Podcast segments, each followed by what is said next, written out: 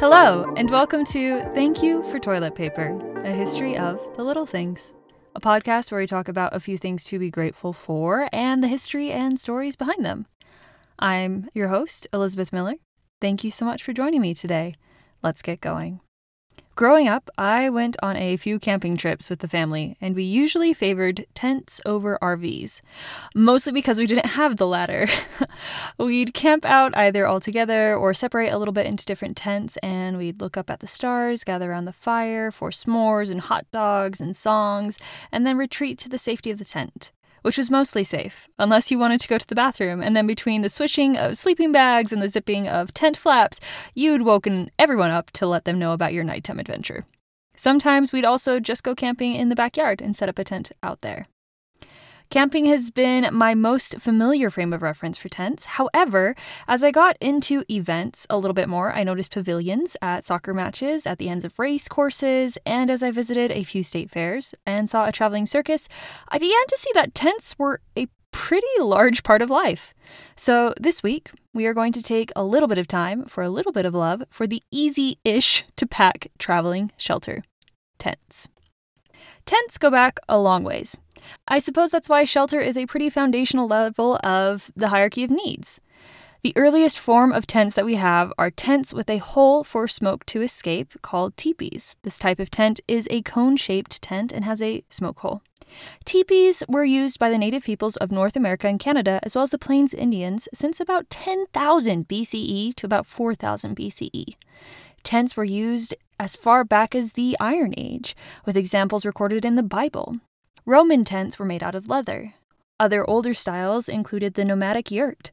More traditionally, tents were used by nomadic peoples, who were on the move and needed an easy shelter to set up and take down. Peoples who used various kinds of tents include Mongolians, Native Americans, Turkic and Tibetan tribes, and the Bedouin. There are many kinds of tents, from one-person shelters to tents that house large events and displays of talents, like circus tents. Military tents have also been used on battlefields for ages, and for many different armies around the world. This is in part because of the easy setup and takedown. An instant pop-up shelter is useful on or near the battlefield. While the Romans used leather, more advanced tents used linen and hemp cloth, which also had the benefits of being lighter and therefore easier to pack. As World War One hit, larger tents were used at the back of military setups to provide food and shelter and supplies and support.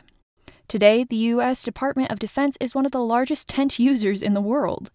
These tents are often used as temporary barracks, usually for sleep, but also for other activities. Tents are also extremely useful in emergency situations, and are used especially in response to natural disasters like earthquakes, fires, and hurricanes, as peoples and governments come to bring aid. Of course, tents are also very popular for camping, because they are easy in, easy out, lightweight, and leave a relatively small trace. There are also lightweight tents for easy use in outdoor activities like backpacking or cycling, where you can easily carry it yourself for your travels. There are also larger tents that are heavier and easier to pack in the car. Tents are also used at weddings, festivals, events, markets, and more. If we extend tents a little further, we can include the makeshift pavilions that are sometimes used in our backyards or at events like soccer games or school activities. There are also structures called tent cities, which are made up of many tents together used by those who are homeless. Tents have also been used in protest camps over the years, since at least the nineteen sixties in various countries around the world. These days, tents are made from a number of different kinds of fabric, like cotton, also called canvas, nylon, polyester, felt, and more. For cotton tents, they tend to get wet, and when they get wet, they swell and become heavy, which sounds like a problem, but because of the swelling, the fabric actually blocks any micro holes in the fabric. So in the end, the wet cotton is actually more waterproof than a dry cotton tent would be. Nylon and polyester are much lighter, they don't absorb as much water as a cotton tent, but they can be waterproofed. However, the downside is they deteriorate more than a cotton tent over time due to U V light. Another way to further waterproof a tent is to tape the seams of the tent, since sewn seams leave holes, although it is also possible to sew completely waterproofed seams. There are a number of different kinds of tents, outside of those we've already mentioned, like fly and dome tents, the Berliner, gazebo, leu, tarp tent, lavu, wigwam, yurt, and many more. The yurt is a traditional nomadic tent, home to different groups of the central steppes in Asia. It is a round tent covered by felt or skins. Yurts have been in use in Asia for at least three thousand years. Marquee tents are another one used for circuses, weddings, events, and more. For the circus, prior to the circus tent, circuses were actually housed in buildings. Joshua Purdy was the first to use large tents for his traveling circus in the United States in eighteen twenty-five. Circuses had been in Europe for a while, but it was Thomas Taplin Cook who brought the tent over to Europe to accompany the circus.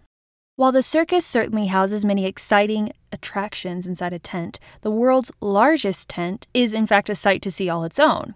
And it exists in the capital city of Kazakhstan, and it is called the Khan Shatyr Entertainment Center. It's actually a transparent tent and was built in two thousand six. It is three hundred feet high, or four hundred ninety feet if you're including the spire, and basically covers about one hundred forty thousand square meters, or thirty-five acres. It's larger than ten football stadiums, and is equipped with things like air conditioning and other necessities, as well as a shopping center, mini golf, an indoor beach resort, and many, many more. It is definitely an entertaining tent, to be sure, and very much worthy of putting on one's bucket list. Whether they're keeping us entertained, helping us shop, allowing us to see spectacular scenes of incredible talent, or simply giving us shelter and maybe a little bit of adventure as we explore the night sky, there are many reasons to be grateful for tents, and these are just a few. But for these and more, I am very grateful. That's it for this week. Thank you so much for listening, and I hope you have a marvelous day. Take care.